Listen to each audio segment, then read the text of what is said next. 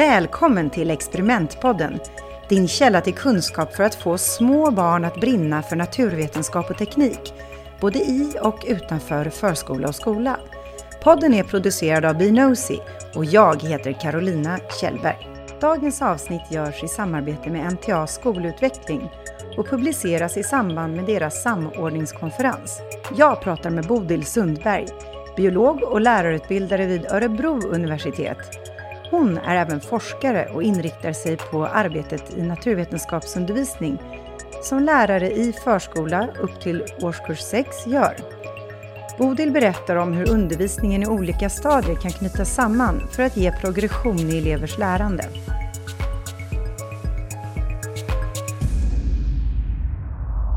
Hej Bodil och välkommen till Experimentpodden! Mm, tack! Jättekul att få vara med. Det är så spännande här. Det här är slutet nu av terminen och eh, du ska berätta om vad du håller på med för roliga projekt just nu. Men kan inte du börja med att introducera dig själv lite? Mm. Eh, jag heter alltså Bodil Sundberg och jag jobbar på Örebro universitet som forskare eh, och lärarutbildare inom naturvetenskap och naturvetenskapernas didaktik. Jag har en bakgrund som biolog och eh, det har jag med mig i alla mina frågor, forskningsfrågor och undervisning och så också när det gäller de didaktiska frågorna. Och nu är det så att du har ju du har bytt ganska drastiskt under din karriär vad du arbetar med. Hur kommer det sig att du har eh, blivit intresserad av att studera lärare och hur de arbetar? Jo, under, eh, under min doktorandtid när jag eh, studerade lavar faktiskt, eller växtfysiologi, så undervisade jag en hel del i biologi och botanik. Och jag fångades av speciellt de studenter som läste till lärare, för de hade en annan typ av frågor än vad biologstudenterna hade.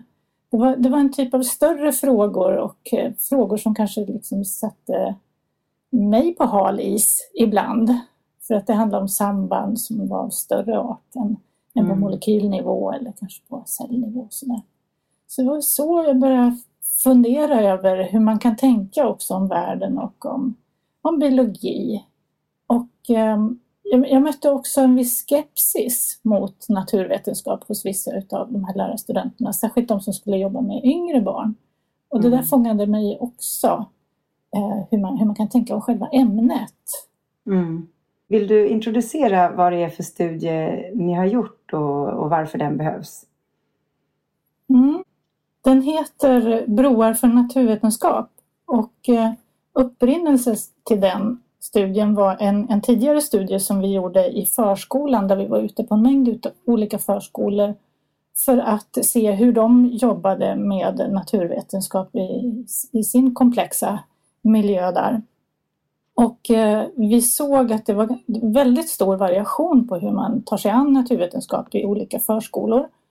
Eh, men framförallt så fångades vi ju av hur eh, otroligt komplexa frågor och eh, innovativa sätt de jobbade med på vissa förskolor. Mm. Och utifrån det så fick vi den här tanken att vad händer sen när de här barnen som har mött naturvetenskap på det här sättet, som är ganska avancerat då, vad händer sen när de kommer till förskoleklass, årskurs 1 till 3? Och det ska vi prata lite mer om här idag också, just de här övergångarna mellan förskola till förskoleklass, förskoleklass till lågstadiet, lågstadiet till mellanstadiet. Ja, för att i det här projektet så har vi jobbat med tre enheter då, skolenheter där, där varje skolenhet består av minst en förskola eller en förskolegrupp då, en förskoleklass och en eh, klass 1 till 3. Och eh, vi har ju fokuserat på lärarna då så att vi har tittat på hur lärarna i de här olika skolformerna och i de här tre olika skolenheterna jobbar med naturvetenskap. Och eh, försökt då att beskriva på vilka olika sätt kan man arbeta med naturvetenskap eller arbetar man med naturvetenskap i de här skolformerna eh, genom att observera deras verksamheter. Men vi har också pratat med lärarna och haft intervjuer med dem om eh, dels sin egen verksamhet och också vad de tänker om de andra skolformernas verksamhet i naturvetenskap. Och så har vi kunnat jämföra då hur man tänker om, man, om de andra och hur man tänker om sin egen verksamhet och hur det passar ihop då. Ja, vad andra tycker om en och vad man verkligen gör. Och ni har inte analyserat färdigt eh, data från studien helt ännu, men ni har ändå tittat på resultaten. Vad är det ni ser som, eh, om vi kan börja med att prata om problemen i de här övergångarna? Um, ja, alltså det stora problemen kanske ligger på, som jag sa, de här stora skillnaderna inom skolformer och framförallt hur olika förskolor arbetar med mm. naturvetenskap. För att sen när, när, barnen kommer till en förskoleklass då hamnar ju barn från en mängd olika förskolor i samma förskoleklass och så ska den läraren då försöka fånga upp de här barnens tidigare erfarenhet för att bygga en kontinuitet. Och mm. det är naturligtvis en ganska svår uppgift. Att, för mm. att det finns barn som inte ens har gått på förskolan också som hamnar i förskoleklassen. Så, mm. så, det är väl en problematik som vi har sett. Och sen har vi också sett att i förskoleklassen så ägnar man relativt lite tid till naturvetenskap jämfört med vad barnen har mött i förskolan. Men också vad de möter sen när de kommer i, i lågstadiet. Utan eh, man ägnar ju mer tid åt eh, inskolning och de sociala frågorna inom förskoleklassen. Så naturvetenskapen kommer lite i bakgrunden också. Mm. Och är det problematiskt?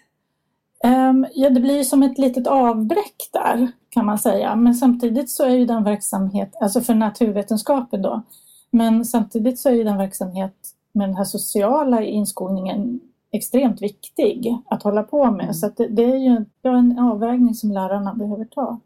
Men sen ser vi ju också att det, det, spelar väldigt stor roll vem som är lärare i en förskoleklass för att eh, har man bakgrund som förskollärare då jobbar man på det sättet med naturvetenskap som man jobbar i förskolan. Och är man mm. har en bakgrund som lågstadielärare då jobbar man mer på liksom ett, mer skolvis kan man säga med naturvetenskap. Mm. Så att vad, vad, barn, vad olika barn får möta är ganska olika skulle jag säga. Och är det så att om det är en lärare som är väldigt duktig på och engagerad i naturvetenskap just, eh, smittar den av sig på sina kollegor då? Um, både ja och nej. I, i, ehm, alltså I förskoleklass så jobbar ju lärarna väldigt ensamt. Så de, mm. de har oftast inte det här lärarlaget som en förskollärare har. Uh, så att de, de får liksom klura ut det själva, hur de ska hantera det för det mesta. I förskolan mm. däremot så uh, beror det väldigt mycket på vilken kultur förskolan har. Om man tycker att naturvetenskap är någonting viktigt, då, det är då barnen får möta väldigt mycket. Men om man prioriterar andra saker, då kan det bli ganska lite naturvetenskap och då kan den enskilda lärarens intresse och kunskaper kanske inte alltid komma, alltså få så mycket uttryck. Okej. Okay. Mm. Och när de då går över, eh, nu har vi pratat lite om förskolan till förskoleklass här. Vad händer när förskoleklassläraren lämnar över barnen till lågstadiet, till ettan? Mm. Um, ja, då, då, kommer ju barnen till en annan typ av verksamhet som är mer reglerad. Så där finns det ju en, en, en tydlig kursplan med, med mål som alla lärare följer. Så att där ser vi inte samma spridning i eh, mellan olika klasser, hur lärarna jobbar. Men eh, här kommer ju det in att eh, det finns mindre utrymme för lärarna att jobba med elevernas egna frågor och initiativ. Utan man, mm. Men om man jämför med förskolan där all verksamhet egentligen i naturvetenskap utgår från barnens egna frågor och barnens intresse så blir det i skolan snarare så att lärarna jobbar jättehårt med att försöka integrera barnens mm. intresse i det som, ren, som är förbestämt. Och man ser en mm. ganska stor skillnad ändå. Även om det är fortfarande väldigt rolig verksamhet som de ofta ordnar för barnen. Och då slutligen ehm, så när de går från lågstadie då till mellanstadie. Vad är problemen där? Um, ja, det får vi nog starta ett nytt projekt för att se. För det, det, har vi inte haft med i det här projektet utan vi har som fokuserat på förskola, förskoleklass och lågstadiet. Men det är klart att när de kommer upp i mellanstadiet, här vrids ju liksom ehm, förväntningarna upp mer på barnen att de ska eh, ja, det, lärandemålen blir lite mer avancerade och det hägrar en bedömning i slutet av, av årskurs 6 där de får betyg och så så men, men det får jag återkomma om. Vi kommer gärna äh, göra fler projekt av den här typen när vi tittar på progression. Men Bodil, nu har du berättat lite om problematiken här i de olika övergångarna. Hur skulle man kunna göra för att um, förändra och förbättra? Ja, det som det skulle vara det enklaste sättet är att skapa någon form av mötesplatser för lärare från olika skol skolformer där man får diskutera dels då vad man redan gör och får um, en inblick i vad andra lärare gör i andra skolformer. För i intervjuerna som vi gjorde så märkte vi att lärarna de har inte så sådär jättebra koll på vad som i alla fall har gjorts innan barnen, alltså i Eh, skolformerna som kommer innan deras egen. Däremot så har de ganska bra koll på vad som kommer efter eftersom de tänker att de vill eh, förbereda barnen för nästa skolform. Eh, så att de poängterar liksom skillnader också när de pratar om andra skolformer jämfört med sin egen. Men sen när de berättar hur de jobbar så berättar alla om att det är barns intresse som är det viktigaste och att det är jätteviktigt att ha en varierad undervisning. Så där finns ju, det finns ju väldigt bra plattform där mm. det finns en, en, man har en, eh, samma syn på vad som egentligen är grunden för en bra naturvetenskapsundervisning. Så det skulle nästan behövas eh, kafferum där de här lärarna ses regelbundet och kan föra över kunskap sinsemellan? Ja, men faktiskt att, att det behöver inte vara så avancerat som att man måste ha möten med speciella agendor utan bara träffas över en kopp kaffe. Alltså, vi har varit i skolor där lärarna från olika skolformer jobbar i samma hus. Men de träffas mm. ändå inte för de har olika tider eller olika uppgifter. Och det är synd när så mycket kunskap finns inom byggnaden och att det är en sån liten sak saknas som ett mötesrum eller mötesplats. Ja, och, och det här med att eh, se det som ett problem att de inte vet så mycket om varandra. Att det, det är ju väldigt tydligt i deras egna önskemål, lärare, att de vill inte ha mera papper, de vill inte, vilja ha mer, de vill inte ha mer dokumentation som ska skickas mellan skolformer. För det hinner de inte med. Utan en mm. ja, gemensamma fikaraster, jättebra. Och vi sammanförde också lärare från olika skolformer och det blev väldigt bra diskussioner och eh, startades gemensamma projekt utifrån det också. Om de som lyssnar idag skulle kunna få lite konkret exempel på hur de eh, skulle kunna arbeta eh, i vid övergången med, mellan de olika skolformerna. Har, har du något tips på någon röd tråd de skulle kunna hålla sig till? Mm. Vi, vi har ju ett exempel, men, eh, eller många exempel på hur lärare jobbar med tema vatten i alla skolformer och det fortsätter ju ända upp på högstadie och gymnasium faktiskt. Eh, och det vi ser är att man går från individ, in, ja, individnivå och det lokala undersökande tillsammans med barn i förskolan. Så det är snö som faller på, ja, på rasten, så pratar man om det. Till att kanske eh, vidga det till att prata om vatten i globalt eller historiskt eh, kontext när de blir lite äldre. Eh, det, det som vi har funderat på är att man skulle kunna också se det här själva undersökandet som en röd tråd. Att undersökande är också ett innehåll i naturvetenskapsundervisning. Och det är mm. någonting som man också behöver öva sig på som barn. Att undersöka mm. i mer och mer systematisk grad. Eh, och där tror jag att lärarna skulle kunna hitta en röd tråd och då behöver det inte ens vara tema, samma tema ämnesmässigt, vatten eller skog eller så, utan det kan vara själva undersökandet. Hur gör man? Hur ställer man frågor? Hur gör man en undersökning? Där skulle de kunna haka i varandra fint. Så det naturvetenskapliga arbetssättet helt ja, enkelt? Precis, ja exakt. Eh, och det ser vi att man eh, inte jobbar lika mycket med som att försöka utvidga det till att liksom berätta om vattnet som fin, hur det finns globalt eller att det är samma vatten som det som vi har är också det som dinosaurierna drack och sådär. Det är också intressant. Men det är en utvidgning som kanske inte ger så mycket insikt för barnen liksom hur vatten fungerar.